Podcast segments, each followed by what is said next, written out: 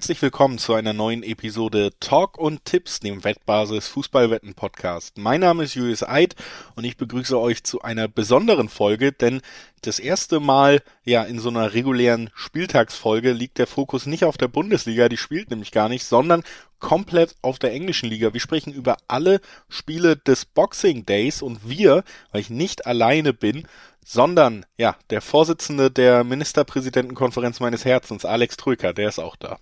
Der ist auch da. Hallo, schöne Grüße an dich, Julius. Ja, was Besonderes, ne? Weihnachten hat eine gewisse Tradition. Es gibt nicht nur Geschenke, sondern es gibt auch Fußball in England, nämlich im Boxing Day.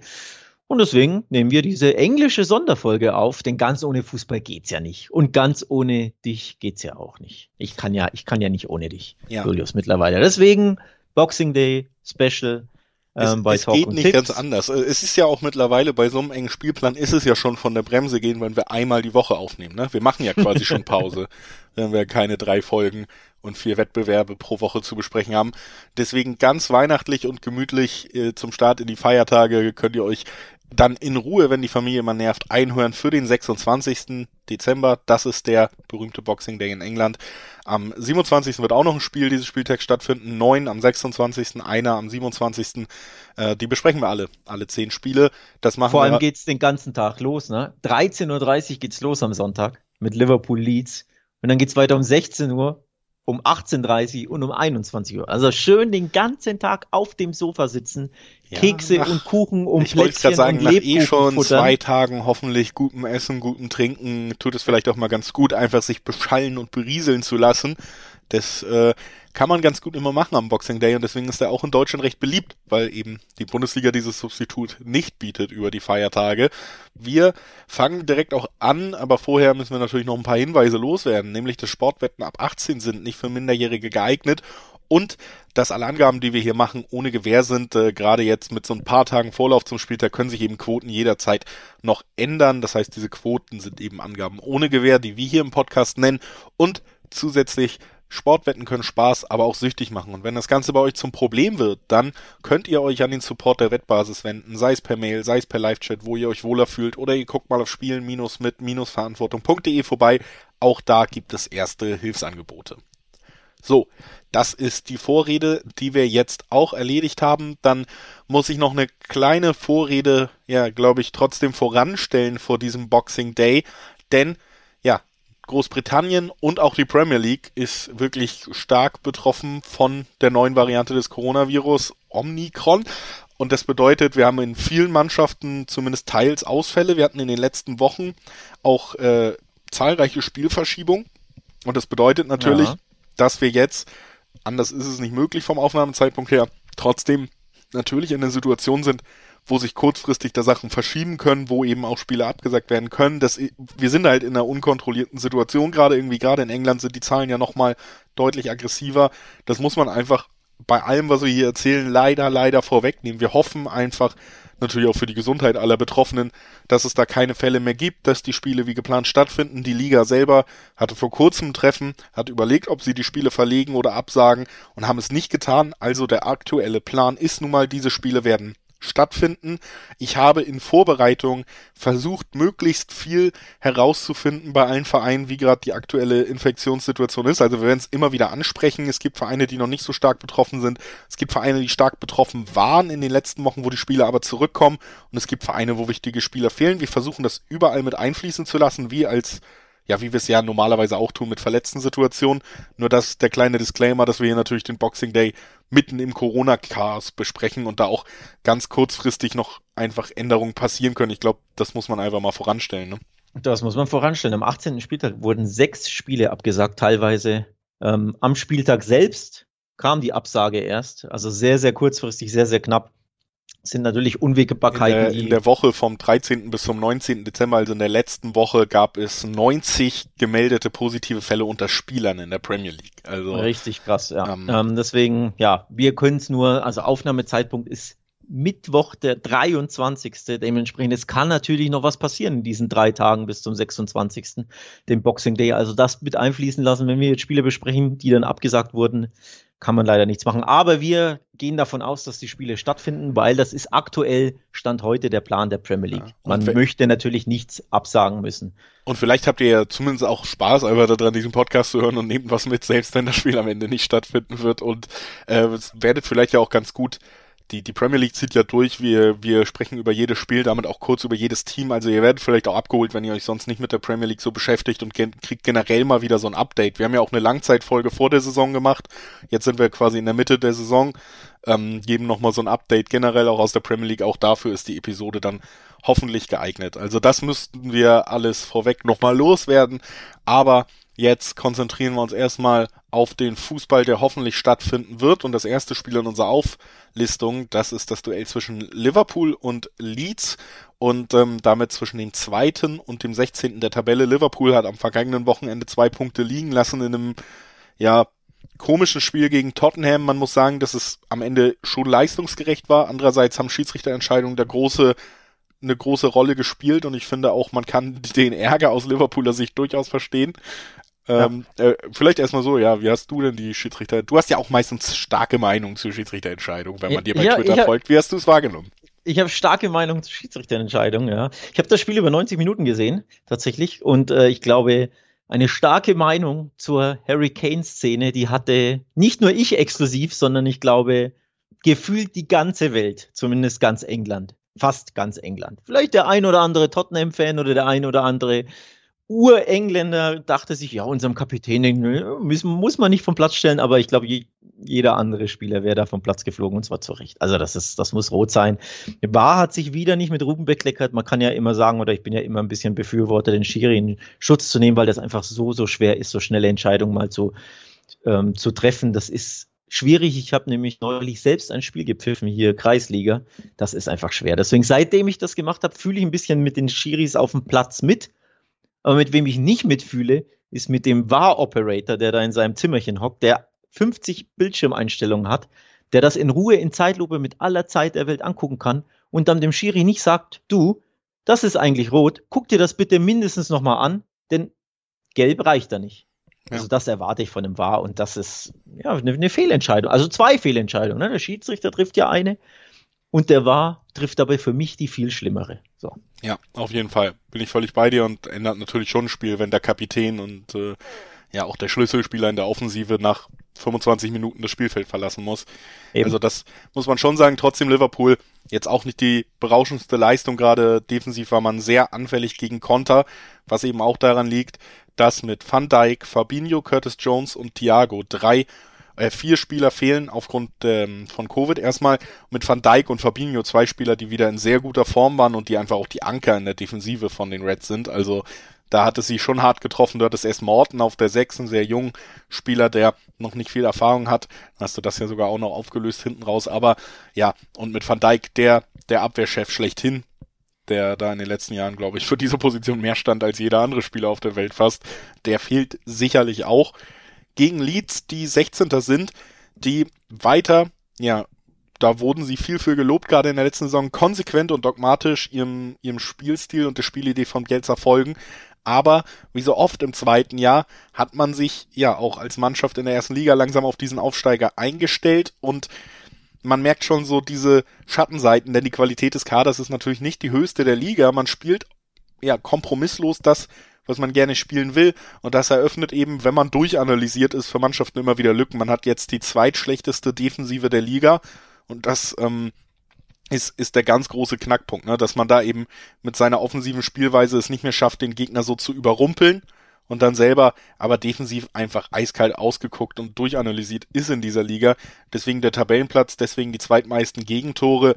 Und das ist natürlich gegen Liverpool trotz aller Ausfälle mit einem Jota, mit einem Manet, mit einem Salah auch ähm, durchaus eine Hypothek, die zweitschlechteste Defensive der Liga, denn die Spieler sind ja einfach die Namen, die ich schon genannt habe, sollten jedem klar machen, da ist prinzipiell schon das Potenzial da, dass man auch mal ordentlich auf den Sack kriegt. Ähm, ja, aus Leadsicht muss man sagen, dass die, die, Gefahr besteht tatsächlich allein schon, wenn man sich, also grundsätzlich die Stärke Liverpools äh, zu raten, natürlich, aber allein schon, wenn man sich die letzten drei Spiele von Leeds anguckt. Denn da gab es ein 1-4 gegen Arsenal, dann dieses scheppernde, krachende 0 zu 7 bei Man City und auch ein 2-3 bei Chelsea, wo Leeds zwar sehr, sehr gut mitgehalten hat und eigentlich sehr, sehr viel Pech hatte durch, ich meine, es war ein Elfmeter gegen Rüdiger, ein sehr softer Penalty in der 90., 92., aber am Ende halt trotzdem auch da wieder drei Gegentore, sprich 14 Gegentore in den letzten drei Spielen. Das ist besorgniserregend. Auch gegen Brentford gab es davor zwei Gegentreffer. Also die Abwehr grundsätzlich. Das ist schon Gladbach-Level, ne? Ja, ja, genau. Das, das Spiel gegen den Ball ist dieses das Besorgniserregende. Natürlich können sie selber immer mal umschalten und jedem ein, zwei Tore einschenken, aber sie sind hinten so dermaßen offen und fahrig aufgrund ihrer, ja, fast schon Kamikaze äh, Fußballeinstellung, die sie da manchmal an den Tag legen. Ähm, das ist gegen Liverpool sehr, sehr besorgniserregend, denn wenn eine Mannschaft das neben Man City natürlich ausnutzen kann, wenn du da hinten ne, Vogelwild offen stehst, dann ist das der äh, LFC. Von daher mache ich mir da tatsächlich ziemliche Sorgen um, um Leeds, um ehrlich zu sein. Auch ja. wenn, wie du es gesagt hast, Liverpool einige Corona-Ausfälle hat. Deshalb auch im Dreiweg ganz, ganz deutlich, lohnt sich nicht da den, den Dreiweg-Tipp auf Liverpool, den wir, glaube ich, beide schon mitgehen würden. Auch Handicap im ersten Moment noch nicht so lukrativ. Dazu hast du die Defensivschwächen von Liverpool selber und die Ausfälle, die ich auch angesprochen habe. Das, das Umschaltspiel von Leeds, was durchaus mal für Gefahr sorgen kann. Ähm, jetzt auch Robertson natürlich, der fehlen wird, weil er sich ja die rote Karte noch gegen Tottenham abgeholt hat. Auch da mit Simikas schon ein Downgrade auf der linken Seite. Also ähm, denke ich, die, die spannendsten Quoten haben wir ja an zwei Stellen, nämlich einmal beide Teams treffen ja, da gibt's 1,8er Quoten, 3-1 mhm. für Liverpool zum Beispiel wäre 4-1 vielleicht auch, das hat Arsenal ja gerade gegen Leeds geliefert, halte ich für ja, klare Siege des Favoriten. Trotzdem kann Leeds da diesen einen Moment der Unruhe und der Unsicherheit auch in der ersatzgeschwächten Verteidigung vielleicht mal ausnutzen. Auf der anderen Seite hast du auch für die Over 3,5 Tore in diesem Spiel 1,7er Quoten. Auch das geht relativ schnell, wenn wir davon ausgehen, dass beide Mannschaften vielleicht Tor erzielen. Auch das für mich im Bereich des Möglichen. Und das sind natürlich auch recht attraktive Quoten schon, die man bei diesem Spiel, glaube ich, eher anspielen kann als den, ja, die klassischen Favoritentipps, weil die sich einmal nicht so wirklich rechnen, ne? Ja, absolut. Äh, mein Lieblingstipp tatsächlich bei dem Spiel ist Liverpool gewinnt und beide treffen. Da gibt's Zweierquoten. B-Win hat eine 2,25, glaube ich, aktuell. Wobei die natürlich äh, wechseln, die Quoten. Also es kann ja in zwei Stunden schon anders sein. Aber aktuell ist es eine Quote über 2,0. Ähm, das finde ich sehr, sehr interessant, weil, wie du es gesagt hast, bei Liverpool fehlt der ein oder andere sehr, sehr wichtige, auch Abwehrakteur. Fabinho, Stabilisator, Van Dijk, jetzt eben Robertson, das sind drei absolute Cornerstones der Defensive. Leeds kann immer Tore schießen, kann immer für Gefahr sorgen, weil sie ja selbst so aktiv spielen, so nach vorne spielen, so draufgängerisch sind. Also ich erwarte tatsächlich ein sehr, sehr unterhaltsames Spiel, mit dem wir hier oder mit dem der Boxing Day sogar beginnt könnte mir viele Tore vorstellen und am Ende wirklich so ein witziges 4-2 Liverpool oder so würde mich überhaupt nicht überraschen. Wäre auch ein Ergebnis einfach, was von Philosophie und so Bielsa gegen Klopp auch passt. Also wirklich gut vorstellbar. Ähm, könnte ein attraktiver Auftakt werden dann doch wahrscheinlich mit dem besseren Ende von den Reds, die ja auch in dieser Saison einfach konstant unterwegs Davon sind. Davon gehe ich aus. Das ist ein Heimsieg ja. ohne Wenn und Aber, glaube ich, ja. Ähm, also es, es wäre eine Überraschung, wenn dieses Leeds, das jetzt dreimal richtig auf den Senkel bekommen hat, da was entführen konnte aus Enfield. Ja. Dann lass uns weitergehen zum zweiten Spiel, was wir besprechen wollen. Es ist ein Duell zwischen zwei Mannschaften, die zu meiner Schande, bevor ich beruflich im Fußball unterwegs war, ich mehr als einmal wahrscheinlich verwechselt habe. Wolverhampton gegen Watford, die beiden großen Ws der Liga. Mittlerweile. Klingt auch komplett gleich, ne? Ja, die Wolves und dann irgendwie Watford und so. Da und war ich Watts, immer. Oder was? Die ich dachte, die Watford die Wolves. Die äh, High City Tigers waren ja auch noch unterwegs zu der Zeit. Ich dachte vielleicht, ja. ne? Ja. Nee, ähm, klar, Wolverhampton gegen Watford, das zweite Spiel, was wir besprechen wollen, und damit der achte gegen den 17. Also auch in der Tabelle sind die Teams nicht unbedingt zu verwechseln. Generell muss man ja sagen, Wolverhampton auch in den letzten Jahren immer so in diesem Bereich, dass man mal zumindest Richtung Europa schnuppern durfte. Ähm, Wolverhampton ja auch so ein Verein mit so einer Geschichte, eben sehr, sehr gut äh, vernetzt mit einem der größten Berater der der Fußballwelt und gerade an portugiesischen Talenten mangelt es da im Team ja generell mhm. nicht. Da ist man sehr gut vernetzt. Ähm, deswegen Wolverhampton auf Platz 8. Ich glaube, da kann man auch ungefähr die Leistungsfähigkeit der letzten Jahre immer einordnen. Auf der anderen Seite hast du Watford, die sind ja ein Platz vor einem Abstiegsplatz 17, zwei Punkte vor einem Abstiegsplatz, haben in dieser Saison ja zumindest viermal gewonnen. Das können da unten gar nicht so viele Mannschaften eben von sich behaupten. Heißt aber auch, es gab nur einen Unentschieden und dann eben elf Niederlagen. Das kann in dieser Saison auch nur eine weitere Mannschaft von sich behaupten. Also hopp oder top bei Watford so ein bisschen. Ne? Und jetzt geht's gegen Wolverhampton, die ein kleines Tore-Schießproblem haben, nicht nur in dieser Saison, sondern gerade effektiv, denn Pedro Neto fehlt bis in den Januar, das muss man erwähnen. Und äh, der andere Torschütze, auf den man sich verlassen hat, Raúl Jiménez, der ist nicht so gut unterwegs in dieser Saison. Das heißt, gerade offensiv hapert's da so ein bisschen. Das könnte ja deswegen das Spiel auch zäher machen, als es vielleicht die Ausgangssituation vermuten lässt. Ja, ich glaube, ähm, man sollte durchaus von einem wieder mal sehr zähen Spiel ausgehen. Ich möchte dir nämlich kurz einen Binärcode vorlesen. 1-0, 0-0, 0-0, 0-1, 1-0, 0-1 und 0-0. Was ist das? Die letzten Ergebnisse von Wolverhampton in der Premier League.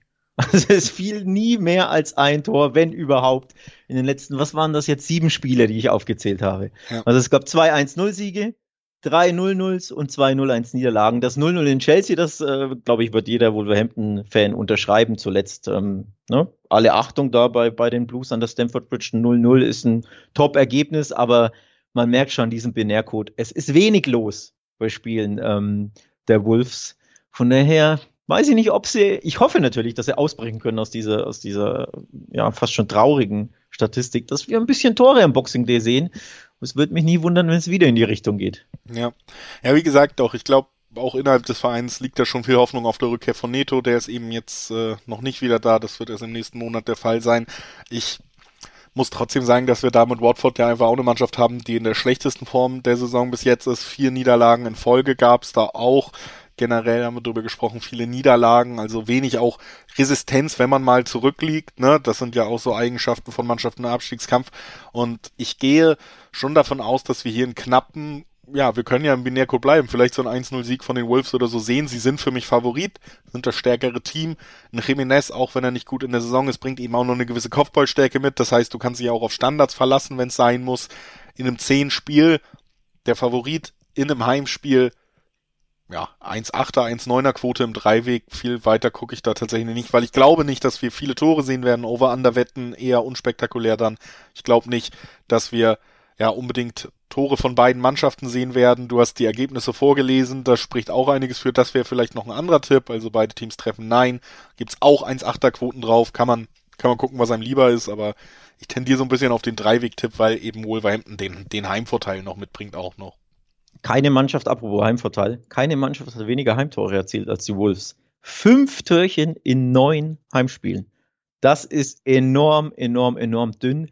Immerhin, die Abwehr ist richtig stark. Da gab es nämlich erst sieben Gegentore. Also es ist einfach wenig los, ähm, wenn die Wolves zu Hause spielen. Ich bin mal gespannt, ob sich das ändert gegen Watford, denn eigentlich gibt es ja schon Hoffnung, dass wenn es ein bisschen mehr Tra äh, Action gibt vor den Toren, dass das gegen Watford ist. Die haben zuletzt immer mindestens zwei Gegentore kassiert in den letzten vier Spielen. Also du hast es ja genannt, vier, vier Niederlagen in Folge. Ein 1-2, ein 1-3, ein 1-2 und ein 2-4. Deswegen vielleicht sehen wir mal ein bisschen Tore. Ich, beim Tipp bin ich äh, tatsächlich deiner Meinung. Ich gehe vom Wolves-Sieg aus. Ich finde die Quoten gut, 1,85.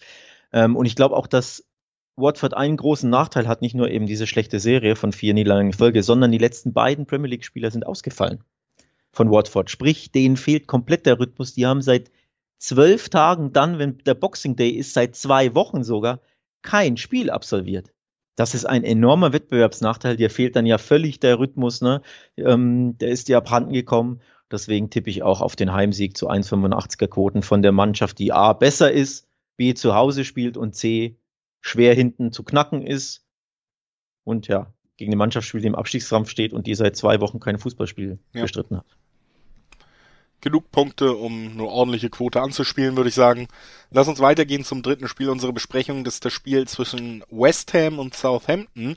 Und wer es vielleicht ja hauptsächlich am Boxing Day mit der Liga hält, den wird es erstaunen, wenn ich sage, wir sprechen hier über ein Spiel, wo eine absolute Top-Mannschaft beschäftigt ist. West Ham macht da weiter, wo sie auch in der letzten Saison waren. Im Moment Platz 5 in der Tabelle. Wieder eine starke Saison. David Moyes und sein Team, die Hammers, sind einfach zu einem Team gereift, was um die Top 6 mitspielt oder sogar in den Top 6 mitspielt. In der letzten Saison war das so, in dieser Saison ist es wieder so. Man spielt enorm effektiv, man hat immer klare Abläufe im Team. Das ist so ein richtiges, ja, natürlich steckt generell mehr Geld in der Premier League, aber wenn du es anlegst, so ein bisschen das Freiburg-Gefühl fast bei West Ham, um mal einen Vergleich zu machen, ne? Das, das Team spielt als Einheit genau die ja. Idee des Trainers, ist enorm konsistent, enorm konzentriert. Sehr unbequem zu spielen, sehr laufstark, sehr bissig, sehr, ja, nervig, glaube ich, auch für die Gegner, einfach gegen West Ham zu spielen. Du hast gar nicht so den Superstar auch unbedingt, ne? Also trotzdem trägt das Team also, ich glaube, ein bisschen mehr Geld hat West Ham in seinen Kader investiert als Freiburg. Absolut, aber im Verhältnis, im Verhältnis der Liga ist es vielleicht sogar ähnlich, weiß ich gar nicht. Da, also du musst ja das ganze Level anheben, wenn du über England redest. Selbst der Absteiger hat mehr Geld als Borussia Dortmund, äh, zumindest aus TV-Verträgen bekommen, ne? Aber wie gesagt, so das vielleicht der Vergleich. Die machen herausragende Arbeit da in London. Jetzt geht's gegen Southampton. Die haben sich so ein bisschen sicherlich diese Entwicklung eigentlich gewünscht unter Ralf Hasenhüttel, dass der die nämlich auch zu einem Team formt. Jetzt gab's im Sommer ganz wichtige Abgänge. Äh, Danny Ings als Topscorer an die Konkurrenz verloren, hat man nicht wirklich ersetzen können, steht wieder mal auf Platz 15, wieder mal geht's gegen Southampton oder für Southampton gegen den Abstieg. Sie haben halt immer richtig gute Spiele zwischendrin, mit dieser ja hohen Pressing RB Schule, die die Hasenhüttel weiterspielen lässt, wo sie auch mal Bonuspunkte gewinnen und deswegen sehe ich sie auch weiter als Team, was wahrscheinlich in der Liga bleiben wird, aber trotzdem muss man auch sagen, diese ja Spielidee wirklich mal äh, Spiele komplett zu dominieren über drei Jahre, wo er jetzt da ist, die fehlt mir schon weiterhin und ähm, ja gerade bei der Konsistenz und bei der tollen Arbeit von West Ham für mich hier auch hier ein klarer Favorit einfach in dem Duell, ne?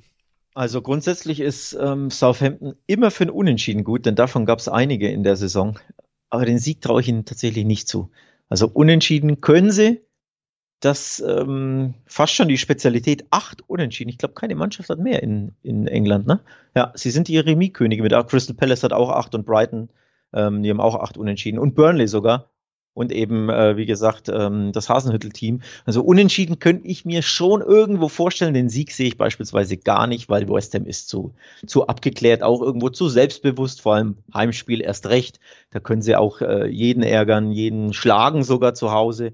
Sie sich wirklich sehr, sehr gut entwickelt und Southampton drei mickrige Siege, das muss man ja auch mal ansprechen, das ist schon sehr, sehr dünn. Also da, ja, hatte ich mir von Hasenhüttel mehr. Grundsätzlich ja wie du es gesagt hast, ja schon ziemlich lange da, aber einfach mehr erhoffte. Irgendwie bis so richtig die PS auf die Straße kriegen sie da nicht, die Saints. Drei Siege, das ist dünn. 16 Gegentor, äh, 16 Tore geschossen ist auch dünn, ne? In 17 mhm. Spielen. Also auch offensiv äh, tut der Ings-Abgang den Saints enorm weh. Von daher neige ich schon stark zum Tipp auf West Ham, denn auch hier haben wir wieder bis zu 1,80er Quoten und das finde ich auch wieder ziemlich lukrativ. Ich glaube, die Top-Quote die Topquote hat aktuell, glaube ich, Unibet mit einer 1,83 Stand jetzt. Das ist für West Ham Heimspiel gegen Southampton mit drei mickrigen Siegen auf dem Konto schon gar nicht so schlecht. Absolut, sehe ich genauso und äh, gehe ich auch mit. Ist für mich auch der naheliegendste Tipp, weil die Quote eben stimmt. Dreiweg auf die Heimmannschaft, die deutlich besser unterwegs ist, da seit eineinhalb oder zwei Jahren jetzt fast unterstreicht auch, dass sie gut unterwegs sind. Also ja. Plus, was, was ich vergessen habe zu erwähnen, ähm, Seit sechs Spielen warten die Saints auf einen Sieg, auf drei Punkte. Ähm, drei Unentschieden, drei Niederlagen. Das, dabei gab es 0-3 bei Arsenal und 0-4 in Liverpool. Jetzt sind das natürlich Ergebnisse okay, die überraschen vielleicht eher nicht. Was aber überrascht, ist ein 1-2 bei Norwich. Das ist eine absolute Enttäuschung, beim Let Tabellenletzten zu verlieren. Ähm, zwei Siege haben die auf dem Konto, ne? Norwich. Und dann verlierst du halt Southampton bei einem, bei dem Mitabstiegskandidaten. Das ist zu dünn, deswegen 1,80er Quote auf West Ham. Ich finde, das ist ein gutes Value. Ja, das denke ich auch. Leider über zum vierten Spiel in unserer Boxing Day Besprechung. Sprechen über Tottenham in einem London Derby. Es geht nämlich gegen Crystal Palace. Wir reden über das Duell zwischen dem ähm, siebten gegen den elften. Tottenham hat noch einige Spiele ausstehen. Da musste ja auch äh, viel abgesagt werden, wirklich Massenausbruch, sogar in der U23, heißt, du konntest nicht mal irgendwie auffüllen mit Ersatzspielern, aber die Spieler kehren halt jetzt zurück, laut Antonio Conte jetzt alle Spieler. Werden einsatzbereit sein, zumindest wieder im Training sein vor dem Boxing Day. Das heißt, wir haben hier so die erste Welle quasi bei manchen Vereinen ja auch schon übersprungen. Ne? Liverpool zum Beispiel ist betroffen. Tottenham hat es in den letzten Wochen hinter sich gebracht. Die Spieler kommen langsam zurück. Gott sei Dank dann hoffentlich auch alle ohne Langzeitfolgen und alle wirklich wieder da. Die haben auch noch Nachholspiele, heißt der siebte Platz. Ähm, kann man auch noch einen Sprung machen. Auf der anderen Seite ist Crystal Palace, stehen auf elf, spielen mal wieder eine Crystal Palace Saison, obwohl man ja, vielleicht unter Roy Hodgson noch ein bisschen mehr um den Abstieg äh, oder gegen den Abstieg gekämpft hat, aber auch das hat, ist ja immer am Ende gut gelungen. Crystal Palace ist und bleibt ein absolutes Mittelfeldteam. Die haben jetzt keinen riesigen Sprung gemacht im Sommer, was Transfers angeht. Trainer hat gewechselt, der macht auch ordentliche Arbeit, aber die Möglichkeiten sind natürlich eingeschränkt, wenn du dir anguckst, was sonst in der Liga abgeht. Auf der anderen Seite ist bei Tottenham jetzt halt Antonio Conte, den ja, der auch seinem Ruf wieder gerecht wird. Ne? Seit er gekommen ist, äh, stimmen die Ergebnisse bei den Spurs deutlich besser. Man hat es auch gegen Liverpool gesehen, nach all den Problemen mit den Corona-Fällen trotzdem bissig. Das äh, Konterspiel klappt genauso, wie es klappen soll. Konter hat, der Konter-Effekt, der, der trifft schon zu. Ja, ist noch ungeschlagen, konnte ja. als Spurs-Trainer in der Premier League. Ähm, drei Spiele gewonnen, zwei Remis, zuletzt eben das Remis gegen Liverpool und grundsätzlich ist das Ergebnis, glaube ich, völlig, völlig okay für Tottenham. Was ich aber mehr als okay fand, war der Auftritt. Ich fand die Spurs wirklich gut. Das war Conte-Fußball. Das war auch der Tenor, den ich so wahrgenommen habe aus England, ein oder anderen Artikel gelesen. Da hat man gesagt, vor allem Spurs-Fans in meiner Twitter-Timeline auch, das ist der Conte-Stempel, der ist zu erkennen allmählich. Zumindest in, in, diesem Spiel. Davor fielen ja zwei aus, ne, gegen Brighton und Leicester. Die Spiele äh, wurden ja verlegt. Ich glaube auch gegen Burnley das Spiel fiel aus. Also in den letzten Wochen allzu oft war, waren die Spurs nicht im Einsatz, aber eben gegen Liverpool waren sie nicht nur im Einsatz, sondern wirklich kontemäßig drauf. Das hat mir sehr, sehr gut gefallen. Klar hatten sie Glück mit der Kane-roten Karte, das würde das ganze Spiel ändern, weil es ja auch so früh in der ersten Halbzeit war. Natürlich, aber grundsätzlich der Auftritt macht absolut Mut, glaube ich.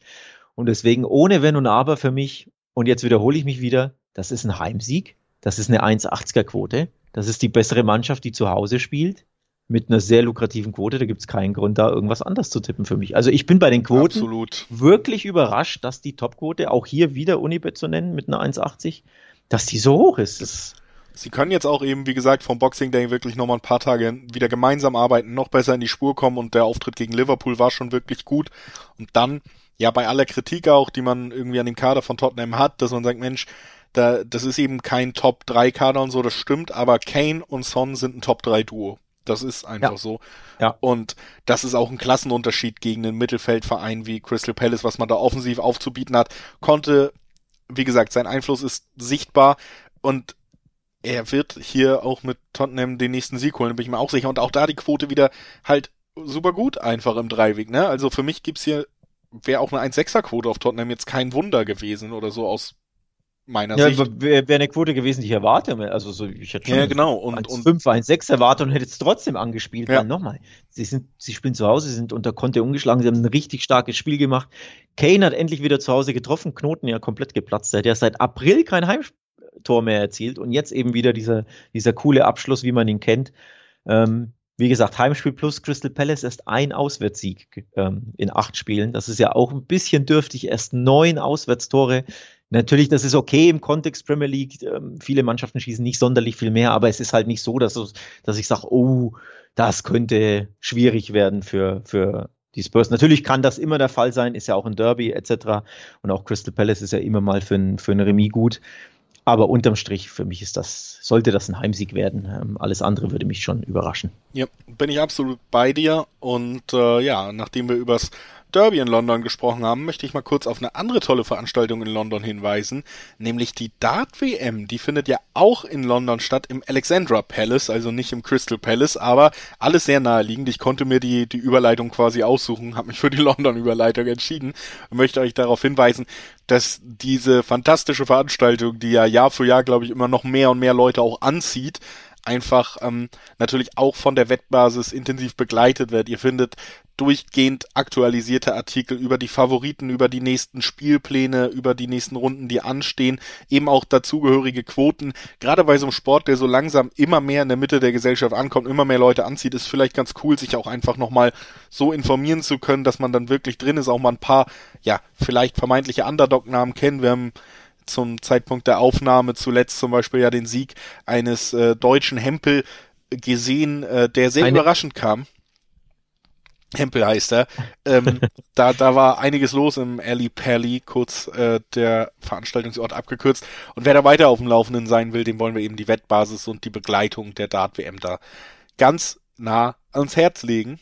Ist ja die andere Tradition, ne? In England unterm Boxing Weihnachtsbaum. Day und Dart-WM.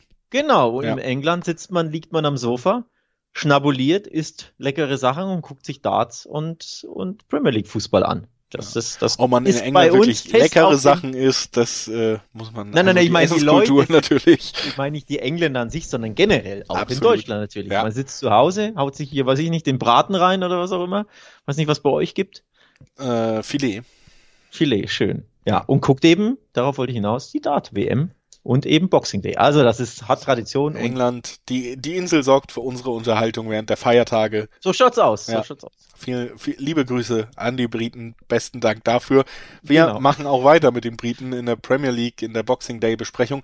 Das fünfte Spiel, was wir haben. Ähm, ja, ich glaube, eines der deutlichsten Spiele muss man so sagen, ist einfach der Tabellenletzte natürlich Norwich gegen den Tabellenvierten Arsenal. Wir haben ja eine 16 Plätze Spannweite. Ähm, Laut äh, Mikel Arteta, das muss man zumindest erwähnen, sind ein paar Spieler, weil man immer ein bisschen bei Covid das Problem, dass nicht jeder Verein dann auch bekannt gibt, welche Spieler genau betroffen sind, weiß man dann immer erst am Spieltag, wer konnte sich schon vorher freitesten. Ähm, aber ein paar Spieler sollen wohl auch betroffen sein. Trotzdem hatte man zuletzt drei Siege in Folge wieder verbuchen können. Die waren ja jetzt auch nicht unbedingt, äh, was die Ergebnisse angeht, schwach. 3-0 gegen Southampton, 2-0 gegen West Ham, die ich hier mhm. auch gelobt habe.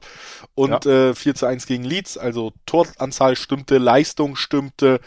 Ähm, Ergebnisse stimmten.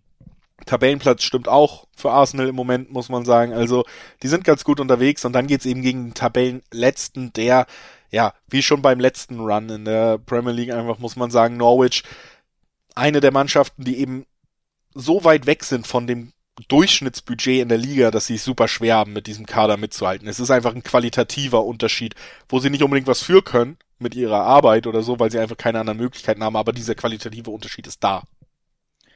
Ja, in der Tabelle ist er, ist er gar nicht so, so ähm, augenscheinlich. Es sind ja nur drei Punkte zum Nicht-Abstiegsplatz. Watford hat 13 Punkte und Norwich hat 10. Das ist beides natürlich nicht gut, aber eben ne, durch einen Sieg gegen Arsenal könntest du, sollte Watford verlieren, da zumindest gleichziehen. Ähm, aber natürlich, wenn man so ein bisschen drüber hinaus guckt, sieht das alles nicht so gut aus. Acht Tore, acht in 17 Spielen. Das ist abgrundtief schlecht. Norwich. 34 Gegentore in 17 Spielen, zwei pro Spiel. Das ist auch sehr, sehr schlecht. Minus 26 Torverhältnisse resultiert daraus. Das ist auch nicht unbedingt gut. Also es, auch wenn es ne, punktemäßig nicht so weit weg ist, das rettende Ufer. Es würde mich sehr, sehr erstaunen, wenn Norwich die Klasse hält, denn sie sind die schwächste Mannschaft der Liga, ohne Wenn und Aber, mit Abstand, finde ich. Leider, Klammer auf, Klammer zu. Ähm, ja, Sie versuchen es wacker, aber es wird, glaube ich, nicht reichen. Und ich glaube, es wird auch gegen Arsenal nicht reichen. Die sind einfach zu gut drauf. Die haben ihren Groove jetzt aktuell gefunden. Ähm, die sollten mit Selbstbewusstsein antreten und sie sind einfach spielerisch die viel bessere Mannschaft, auch wenn es da ein bisschen Trouble gibt rund um Aubameyang. Ne? Der wurde mal wieder suspendiert. Ich weiß gar nicht zum wievielten Male.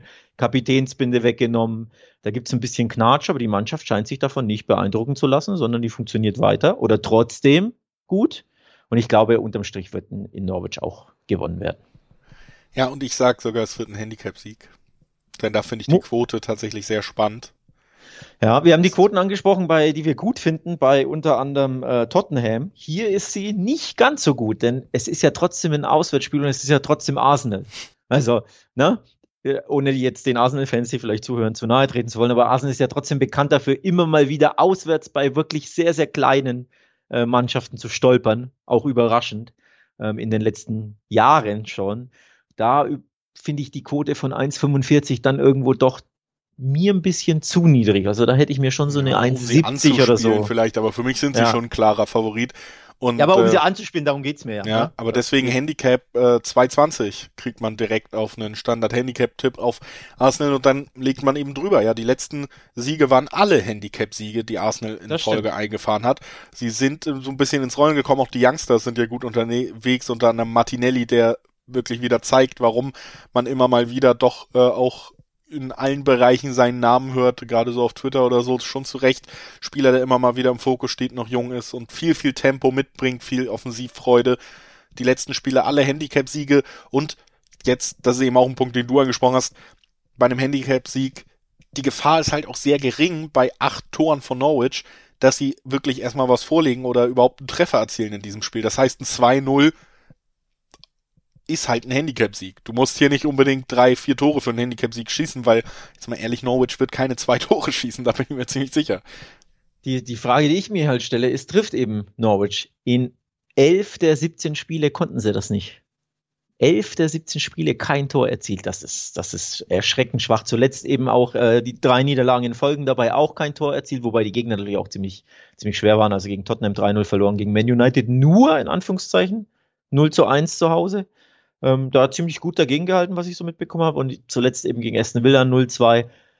Ähm, ja, und dann das fast schon obligatorische 0-0 gegen Wolverhampton. Wir hatten ja Wolverhampton er erwähnt, dass die auch ähm, nicht so offensiv wirbelig unterwegs sind. Also die Frage ist, schafft Norwich mal ein Törchen? Das ist so die, meine Herangehensweise. Ich würde es ihnen fast schon wünschen, aber klar, Handicap liegt nahe. Interessant finde ich tatsächlich, ähm, dass man sagt, Arsenal gewinnt und Norwich trifft nicht. Da hat man nämlich auch zwei 30er-Quoten aktuell, also eine schön die zwei da vorne. Aber man hat diese Handicap-Gefahr nicht, sondern ne, da ist einfach dieses 1-0 auch noch mit dabei. Trotzdem ja. Zweierquote. Oder man sagt, Norwich muss jetzt einfach mal wieder treffen, so ein bisschen wahrscheinlichkeitenmäßig. Ne? Wenn sie so selten treffen, irgendwann treffen sie dann wieder.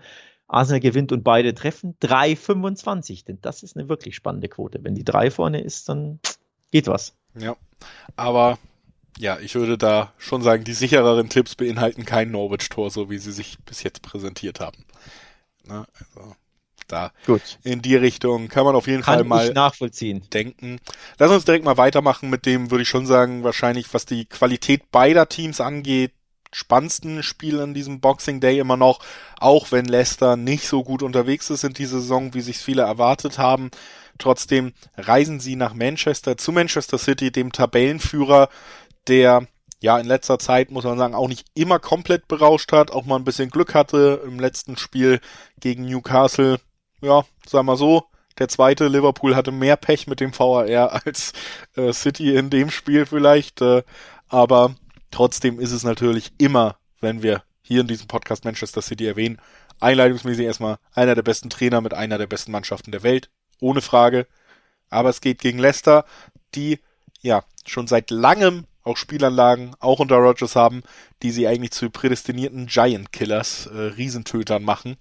Unter anderem immer zu nennen Jamie Vardy. Niemand trifft so gerne gegen die Top 6 der Liga wie Jamie Vardy. Und niemand jubelt so schön aggressiv, äh, so schön provokativ danach. Ich, äh, dafür muss ich sagen, auch. mag ich ihn ja sehr gerne. Also Außenseiter Hoffnung für einen kleinen Upset hier bietet das Spiel tatsächlich, finde ich und unterhält mich tatsächlich auch immer, wenn er da ja, in die Gesichter der Auswärtsfans so ein bisschen jubelt und wirklich gerne stichelt und provoziert. Übrigens, du hast es angesprochen, die Giant Killers von Leicester haben tatsächlich auch Manchester City zweimal gekillt in den letzten vier Auftritten. Nämlich es gab ein verrücktes, du erinnerst dich vielleicht dunkel, 5 zu 2 bei Manchester City im Jahr 2020 im September in der Liga. Und das Finale im Pokal haben sie im Jahr 2021 vor einem Jahr gewonnen. 1 zu 0. So, also Leicester weiß schon, wie man Man City ärgert, wie man Man City richtig einen mitgibt. Ob das jetzt auch am Boxing Day passiert, ich bin mir da ehrlich gesagt nicht so sicher, denn Man City aktuell na, zu stark drauf. Also einfach wow. Ja, Leicester vor allen drauf. Dingen halt nicht unbedingt. Das ist so ein bisschen auch der Hemmschuh bei mir, dass, dass Leicester eben nicht so gut abgestimmt funktioniert wie in den letzten Jahren, wo man unter Rogers ja, West Ham hat so ein bisschen im Moment den Platz von Leicester eingenommen, den man in den letzten beiden Jahren hatte. Und, und Leicester Platz neun, das ist eben auch nicht unbedingt der Anspruch gewesen vor der Saison, weil man sich eben eigentlich besser dargestellt hatte. Aber du hast halt Schlüsselspieler, die nicht mehr, gerade in James Madison, den hättest du im Sommer noch für 50 Millionen verkaufen können. Jetzt kriegst du wahrscheinlich noch 25 nach dem Auftritten in der letzten, im letzten halben Jahr. Also der funktioniert im Moment gar nicht. Ein Wadi nicht mehr ganz so treffsicher, muss man auch sagen. Auch ja in einem Alter schon angekommen, wo man vielleicht erste ähm, Erscheinung merkt. Trotzdem muss er die ganze Offensive im Moment alleine tragen. Das merkst du in jedem Spiel. Trotzdem ähm, neun, neun Tore in 15 Spielen, also damit ist er der drittbeste in, in ja, dieser ja, Liga. Also Natürlich. er trägt die Offensive weiter noch, aber das eben in einem Alter, wo du vielleicht irgendwann dir auch als Spieler auf, dass du mal ein bisschen Schützenhilfe bekommst. Ne? Also die sind von Wadi abhängig im Moment. Und ähm, ja, also ich glaube, man kann schon Spieler erwarten, wo Leicester von Anfang an sagen wird, okay, City bekommt den Ball und wir tun alles dafür, mannschaftstaktisch, um sie aus den wirklich gefährlichen Räumen fernzuhalten. Das funktioniert gegen City ungefähr in einem von zehn Spielen. Ansonsten wirst du einfach auseinandergespielt und kriegst drei Dinger, bevor du überhaupt den Ball berührt hast aber es ist eine zehnprozentige Chance, dass du, ja, vielleicht auch, weil sie eben keinen Mittelstürmer haben, ihre einzige große Schwäche, mal nicht jede Chance nutzen, dass du lange 0-0 hältst und du wirst auf Konter setzen. Das ist auf jeden Fall das, was uns erwartet. Konter kann Leicester immer noch spielen, Konter kann Wadi immer noch spielen. Das ist die Außenseiter-Chance. Sie ist nur nicht riesig. Das muss man auch ehrlicherweise sagen, auch wenn ich hier versuche, die ganze Zeit das so ein bisschen zu hypen. Ja, die Form aktuell, die muss man ja auch kurz ansprechen ähm, acht Siege in Folge, wenn ich mich nicht täusche, bei, bei Man City. Ähm, 4-0 gegen Newcastle und ein 7-0 gegen Leeds gab es zuletzt. Die haben einfach in zwei Spielen elf Tore geschossen. Das macht einem schon ein bisschen Angst, dass Leicester, sich plus, ich habe ja vorhin auch angesprochen bei Watford, Leicesters letzten beiden Spiele wurden auch abgesagt. Sprich, die haben dann auch zwei Wochen nicht gespielt, wenn sie bei Manchester City antreten. Also denen fehlt auch komplett der Rhythmus. Natürlich auch beim einen oder anderen Spieler, der dann vielleicht aus einer Corona-Situation zurückkommt, fehlt dann auch die Fitness, weil ne, wenn du dich isolierst, kannst du ja nicht so trainieren oder überhaupt nicht trainieren. Also das sind schon auch gehörige Fragezeichen hinter Form und Fitness ähm, und Eingespieltheit von Leicester. Und wenn du dann zu dieser Dampfwalze Manchester City reist, wundert es nicht, dass die Quoten 1,20 auf Man City betragen. Das ist angemessen und deswegen, ja, Giant Killer, sie konnten äh, den Giant City in den letzten Jahren immer mal wieder killen, aber ich fürchte, in dem Spiel wird das, wird das nicht möglich sein. Deswegen, äh, City gewinnt das. Es muss nicht wieder klar werden, also ich würde jetzt nicht von erneutem Schützenfest 4-0 oder in die Richtung ausgehen, weil Leicester kann schon unbequem sein natürlich und dir ne, durch Wadi immer mal einen mitgeben, also sprich dann wird es halt ein 3-1 oder 2-1 oder so. Aber ähm, unterm Strich sollte City dieses Ding gewinnen, glaube ich. Oder siehst du das anders? Alles spricht dafür. Ich tippe auf doppelte Chance auf Leicester. Einfach nur aus Bauchgefühl. Tatsächlich möchte ich es mal erwähnt haben. Sie haben zumindest die Anlagen, mal dieser Riesentöter zu sein. Und die doppelte Chance gibt eben, ja, Fünferquoten kriegt man da schon auf Leicester. Also unentschieden oder Sieg äh, Leicester. Und äh, vielleicht ist es doch einfach mal der Moment in diesem super engen Spielplan im Moment in England. Jedes Team stolpert eigentlich um diese Zeit mal. Ähm, dass City einfach mal wieder einen Abend oder Nachmittag erwischt, wo sie vom Tor nicht effektiv genug sind, um das Spiel früh zuzumachen und dann vielleicht Jamie Vardy doch nochmal diese eine Chance hat. Und dann sehen wir ein 1-1 vielleicht auch, wo XG-mäßig City 3-1 gewinnen müsste, aber es bleibt ein 1-1 oder so. Irgendwie wirklich aus reinem Bauchgefühl und weil ich die Quote natürlich auch ziemlich cool finde, wenn ich sage, wenn ich was riskiere, dann will ich dafür auch ordentlich belohnt werden. Fünferquoten auf eine doppelte Chance finde ich ganz gut, weil ich Leicester weiter auch nicht für die schlechteste Mannschaft der Liga halte. Also wir reden ja nicht über City Norwich oder so hier gerade. Deswegen, ich, ich riskiere es mal. Ich sag, ich finde es einfach spannend, aber wenn ihr sagt, wir wollen sicher spielen, wir wollen uns auf die Erkenntnisse verlassen wirklich, dann hört lieber auf Alex bei diesem Spiel. Ich will nur mal aus der Reihe, Reihe brechen. Ähm, ich glaube, die Stolperer von City kommen erst ein bisschen später, um mal in die ähm, nicht allzu ferne Zukunft zu blicken. Am 20. Spieltag, schon am Mittwoch, äh, 29.12., geht es nach Brentford. Die sind sehr unbequem. Da könnte ich mir gut vorstellen, dass es da einen Stolper gibt. Zwei Tage später, am Neujahrstag, spielt man gegen Arsenal. Und am 15.01., gut, da ist dann immerhin eine zwei Wochen Pause, ähm, zu Hause gegen Chelsea.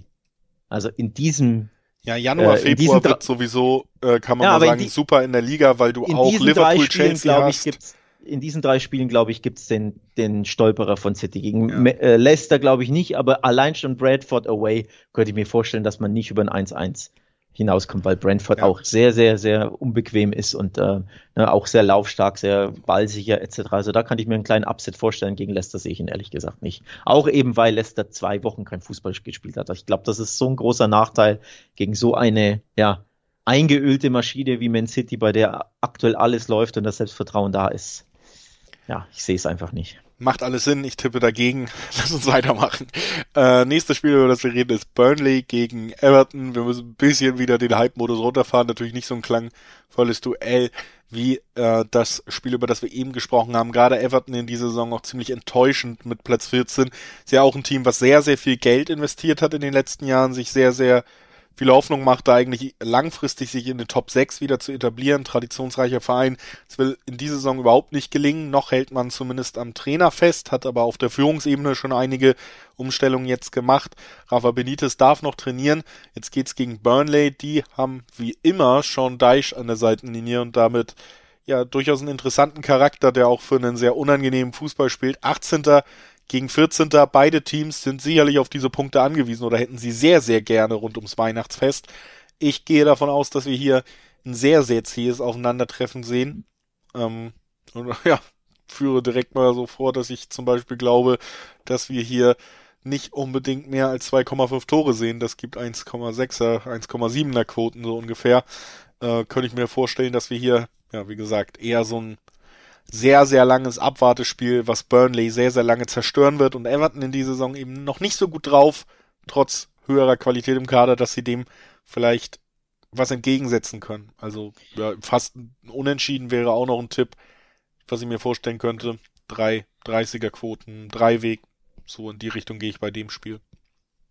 Das erste Spiel in unserer Besprechung, das deutsche Quoten aufweist, so nenne ich es mal in Anführungs- und Abführungszeichen, nämlich Zweierquoten für die Heimmannschaft, Burnley, 2,45 im Schnitt, und Dreierquoten für die Auswärtsmannschaft. Das kennt man ja aus der Bundesliga, da sind ja, weiß ich gar nicht, äh, sieben von neun Spiele weisen da immer solche Quoten auf.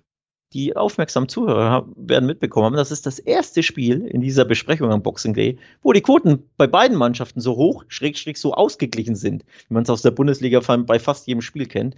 Heißt natürlich auch, enorm schwer zu tippen. Also mit Abstand das am schwersten zu tippende Spiel in unserer Besprechung bisher.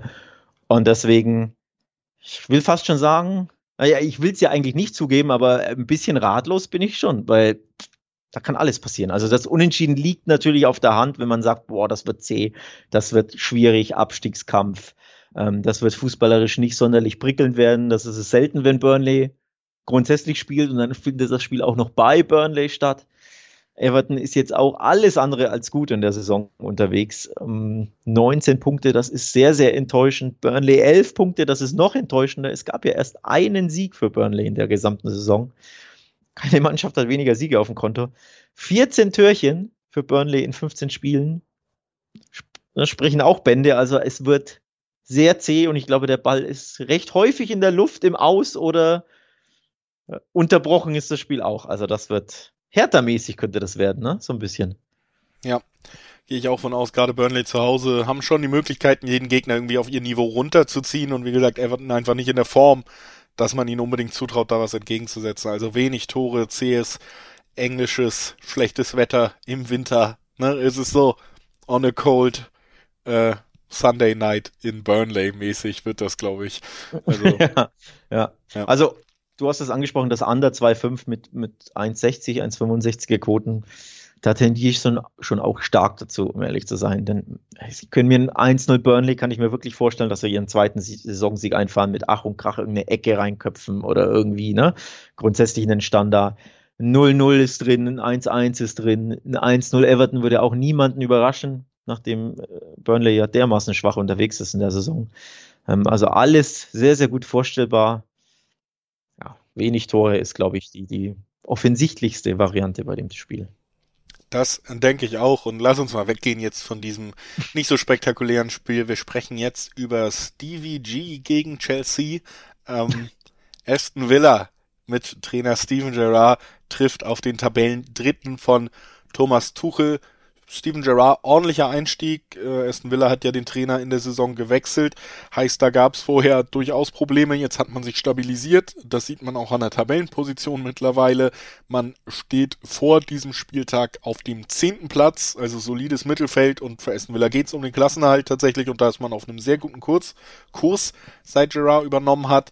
Und auf der anderen Seite hast du Chelsea, die tatsächlich ja in den letzten Wochen das erste Mal fast seit Tuchel übernommen hat, so ein bisschen was wie Menschlichkeit wieder gezeigt haben, also auch mal Punkte liegen lassen haben, nur noch eben Platz drei sind in der Tabelle, sie waren ja lange auf Platz eins und man hatte so das Gefühl, Mensch, dieses Jahr marschieren nicht nur Liverpool und City so unbarmherzig, wie wir es vielleicht aus ein paar Jahren kennen, sondern auch Chelsea. Jetzt gab es die ein, zwei Stolperer. Es gab zuletzt vier Positivmeldungen, auch die muss man nennen. Chilwell, Lukaku, Werner und Odoi.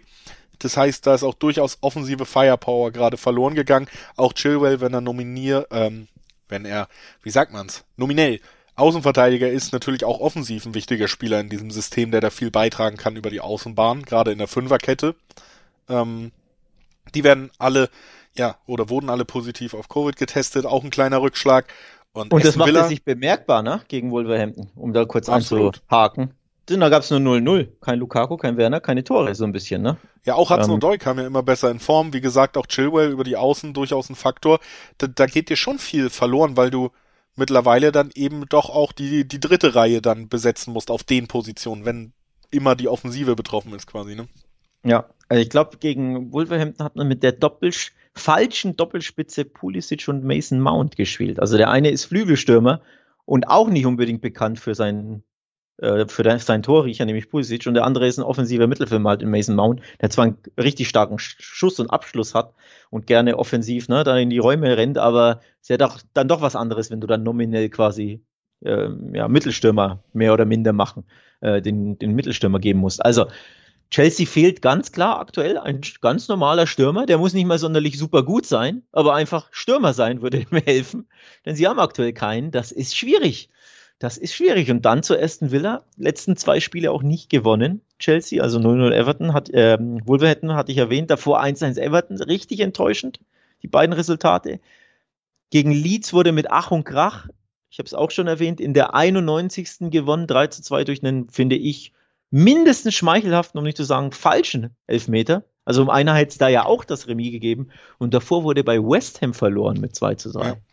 Also aktuell ja, also die, die, Form, Form ist nicht gut die Form ist nicht gut. Nee, da gibt es Probleme. Und deswegen, das wird wirklich, wirklich schwer bei Aston Villa. Und es würde mich kein Stück überraschen, wenn es erneut keinen Sieg gibt, um ehrlich zu sein. Ja, man muss einfach sagen, also gerade offensiv hapert halt bei Chelsea, ne? Es, es float nicht mehr so wirklich und deswegen gewinnst nicht. du enge Spiele nicht mehr. Es sind aber trotzdem eigentlich immer enge Spiele, weil ja, das absolute Beste, was Tuchel zustande gebracht hat, ist weiter auf absolutem Top-Niveau, nämlich die Defensive der Blues. Also da hast du jetzt nicht die krassen Einschnitte und das macht es natürlich auch für jeden Gegner der Liga schwer. Es war ja gut, sie haben sogar die Champions League gegen City ohne Gegentor gewinnen können und so, ne? Und dann hast du nochmal eine Vorbereitung draufgelegt und sie sind auch in dieser Saison defensiv wieder super stark unterwegs. Deswegen glaube ich schon, dass da auch eine Mannschaft mit, mit Villas Qualität jetzt ähm, durchaus Probleme haben wird, wirklich ja selber durch Tore das Spiel zu bestimmen, aber du hast eben, du wirst wieder ein C-Spiel haben. Du wirst nicht unbedingt das Spiel haben, was du erwartest, wenn die absolute ja. Top-Mannschaft auf, auf den vermeintlichen Underdog trifft. Und deswegen ja auch hier wieder vielleicht tatsächlich in Richtung Under, äh, weil wenig Tore zu erwarten sind. Was mir ehrlich gesagt auch gut vorstellen kann, wenn wir über eine Mannschaft mit einer sehr starken Defensive, aber Offensivproblem reden, dass wir ein Spiel haben, wo nicht beide Teams treffen. Also das ja, vielleicht sogar beide Teams nicht treffen. 0-0 halte ich ja sogar für vorstellbar. Ähm, also 1-8er Quoten auf beide Teams treffen. Nein, auch das finde ich äh, recht naheliegend. Ansonsten, ja, kann man vielleicht sogar mal den kleinen Blick wagen auf doppelte Chance Aston Villa. Da deckst du das Unentschieden ab, was wir beide, glaube ich, nicht hundertprozentig ausschließen würden. Aber auch noch den Lucky Punch von Danny Ings in der 91. Minute deckst du auch noch mit ab und kriegst immer noch zwei 20er Quoten. Ich wollte es gerade also tatsächlich selbst ansprechen. Ähm, ich finde, die doppelte Chance hat sehr, sehr interessante Quoten. Du weißt ja, die, wenn die zwei da vorne ist, die lächelt mich immer an. Und nochmal, Chelsea hat einfach aktuell Probleme, Spiele zu gewinnen. Sie haben keinen Torjäger im Team. Ich weiß nicht, ob sich das natürlich noch ändern kann. Äh, muss man ja auch nochmal, also wir haben jetzt Stand heute gesagt, Lukaku wäre nicht dabei, aber das kann sich ja ändern bis zum, sind ja noch ein paar Tage bis zum Boxing Day. Ähm, also ne, mit Vorsicht zu genießen, ob diese Prognose, dass die beiden ausfallen, dann noch stimmt. Aber Stand heute eben im Sturm einfach Probleme. Aston Villa ist gut drauf, grundsätzlich unter, unter Stevie Gerrard, macht einen guten Job, ist eine ziemlich unbequeme Mannschaft, die auch immer, ähm, vor allem zu Hause, immer einen Sieg einfahren kann. Das wird schwierig. Also vier der acht Spiele wurden zu Hause äh, gewonnen. Das ist jetzt natürlich Mittelmaß, aber ne, ist ja alles andere als schlecht. Also sie spielen ja jetzt nicht in Burnley oder so Chelsea. Das, deswegen ja, doppelte Chance ist riskant, klar, weil es ist Chelsea, es ist ein absolutes Top-Team. Aber finde, das könnte man schon mal riskieren. Ja, denke ich auch. Ich glaube, beide Mannschaften werden in diesem Spiel nicht wahnsinnig viele Chancen haben, aber vier Chancen, die gibt's woanders. Beim Skispringen nämlich. Und die vier Schanzentournee, eine weitere tolle Wintertradition. Auch die wird auf wettbasis.com natürlich behandelt. Da möchten wir euch auch nochmal darauf hinweisen, bevor wir hier die letzten beiden Spiele in unserer Besprechung durchjagen des Boxing Days. Auch das wird euch natürlich in Artikelform regelmäßig frisch aufbereitet auf wettbasis.com. Gerade kann man sich da auch schon sehr gut einlesen. Vier Schanzentournee, Favoriten, Gesamtsieger, also Favoriten auf den Gesamtsieg. Wie sind die Wettquoten? Was gibt's überhaupt für Wetten, was sind die besten Wetten. Ähm, der Auftrag, der ist da ja am 29. Dezember, also wenn wir den Boxing Day hinter uns gebracht haben, kann man sich da vielleicht mal auf eine andere Sportart einlassen als Dart und Fußball noch. Skispringen, Vier-Schanzentournee. Lest euch gerne ein auf wettbasis.com. Auch ein immer wieder spannender und prestigeträchtiger Wettbewerb und äh, die Begleitung gibt's auf wettbasis.com. Auch das wollten wir euch ans Herz legen. Bevor wir weitermachen mit Brighton and Hove Albion gegen Aufsteiger Brentford, die ja auch gut unterwegs sind für einen Aufsteiger, muss man sagen. Brentford nicht unbedingt der Verein, wo man sagt, äh, wie wenn Aston Villa das zehnte Mal oder Fulham aufsteigt, den man direkt auf dem Zettel hat, unbedingt aus dem englischen Fußball. Trotzdem sind sie Zwölfter, sogar ein Platz vor Brighton, ganz gut in der Saison unterwegs und einer dieser Aufsteiger, wo es so langsam in die Richtung geht, dass man sagt, ja, da sieht sehr gut aus mit dem Klassenerhalt, ne? Ja, ja, da sieht sehr gut aus mit dem Klassenhalt. will ich, will ich dir gar nicht widersprechen. Übrigens muss ich, das muss ich noch kurz loswerden, weil das ist mir ein wichtiges Anliegen. Die Überleitung war ja grandios. auf Skispringen. Wunderschön. So viel Zeit muss sein. Ja, Dankeschön. Preis, preisverdächtige Überleitung. Ähm, Brighton und Brentford, hast du die eigentlich als Kind auch verwechselt? Zweimal ein B vorne, klingt ein bisschen ähnlich. Wortlänge nee. ungefähr gleich? Nee, okay. Ich kannte, äh, aber es sind ja die Seagulls gegen die Bees. Ja. Ähm, also man kann ja immer mit beides Tieren auch. Beides fliegt, oder was? Es gibt, es, beides fliegt, ja. Beides könnte sich in der Luft auch duellieren, sehr schön. Die Biene natürlich direkt bewaffnet. Also vielleicht der kleine, kleine Vorteil, auch ein Platz in der Tabelle vorne, wie gesagt. Ja. Und, die, und der Sieger klaut dir die Waffel, wenn du am Steg stehst und dann Eis schlabberst, ne? So ungefähr. Gut, genug äh, Unsinn erzählt. Kommen wir zum Spiel. Brighton gegen Brentford. Zweierquote auf Brighton äh, springt mir da so ein bisschen ins Auge oder bis zu Zweierquote, ich glaube, ja, 1,95 so im, im Schnitt. Viererquoten auf Brentford heißt, recht schwer zu tippen, aus Sicht der Wettanbieter zumindest, oder recht ausgeglichenes Spiel, wo sehr viel passieren kann. Und da würde ich sagen, ja, da gehe ich mit. 12. gegen 13. Punkt ja. gleich. Tordifferenz unterscheidet sich um zwei Tore auch nur. Ja. Also wir haben hier wirklich Teams viel dichter, kannst du nicht beieinander sein. Nee. Eigentlich ja nur zwei Tore noch. Und das war's. Also, also wir sind wir sind beim klassischen Münzwurf so ein bisschen, finde ich, ne? Also es gibt nicht die eine ja, die, ja. den einen Faktor, wo ich sage, boah, das äh, aus dem und dem Grund werde ich glauben, dass äh, Brentford gewinnt oder dass Brighton gewinnt, sondern es, boah, das ist Also was man vielleicht noch sagen kann, ist, dass Brentford als Aufsteiger, auch als eher kleinerer Aufsteiger, Platz 12 schon ja ziemlich an dem Maximum ihrer Möglichkeiten spielt, während du bei Brighton eigentlich immer das Gefühl hast, dass sie es irgendwie schaffen, unter ihren Möglichkeiten zu spielen. Denn Brighton spielt eigentlich seit Jahren unter Potter einen sehr ansehnlichen Fußball, hat sich jetzt so ein bisschen auch zu so einem Hipster-Verein und Hipster-Trainer, was die Taktik-Nerds angeht, gemausert. Da wird er durchaus gelobt. Aber sie sind halt einfach so selten in der Lage, auch gute Chancen zu verwerten.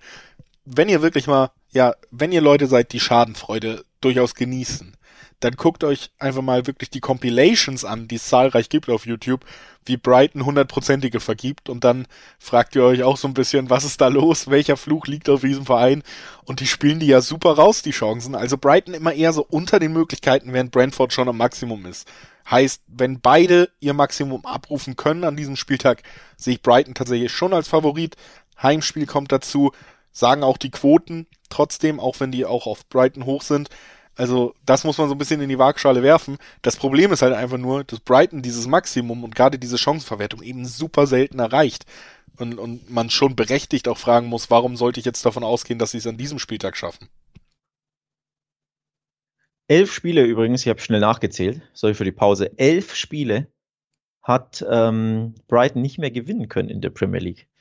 Das ist ein bisschen heikel, Ähm, ich habe ja die Zweierquote genannt und also auf Brighton und die Viererquote auf Brentford und das lässt, finde ich, diese Viererquote in anderem Licht erscheinen, wenn eine Mannschaft so lang nicht mehr gewonnen hat, ne?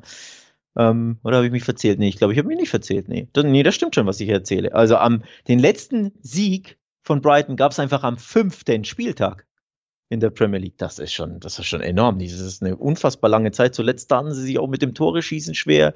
0-2 bei Aston Villa, 0-0 bei Leeds, dann zweimal 1-1 und dann 0-1 bei, bei den Wolves.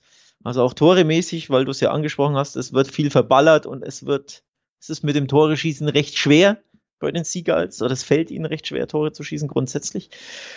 Nochmal, diese Viererquote, auch wenn ich jetzt nicht sagen würde, oh, ich gehe auf jeden Fall vom Brentford-Sieg aus, aber ne, die Quote erscheint in einem ganz anderen Licht, wenn man sieht, wie, wie, wie, sehr, Proble äh, wie sehr Brighton Probleme hat. In den letzten Wochen und Monaten sogar. Ja. Also, was ich auch noch interessant finde bei dem Spiel, ist tatsächlich, dass beide Teams treffen kann ich mir ganz gut vorstellen und ist mit bis zu Zweierquoten tatsächlich auch, was diese ja. Art der Wette angeht, sehr hoch dotiert. Brighton ist in der Lage, ein Spiel über längere Zeit zu dominieren und dass da dann gerade zu Hause vielleicht doch mal ein Treffer abfällt, ist vorstellbar.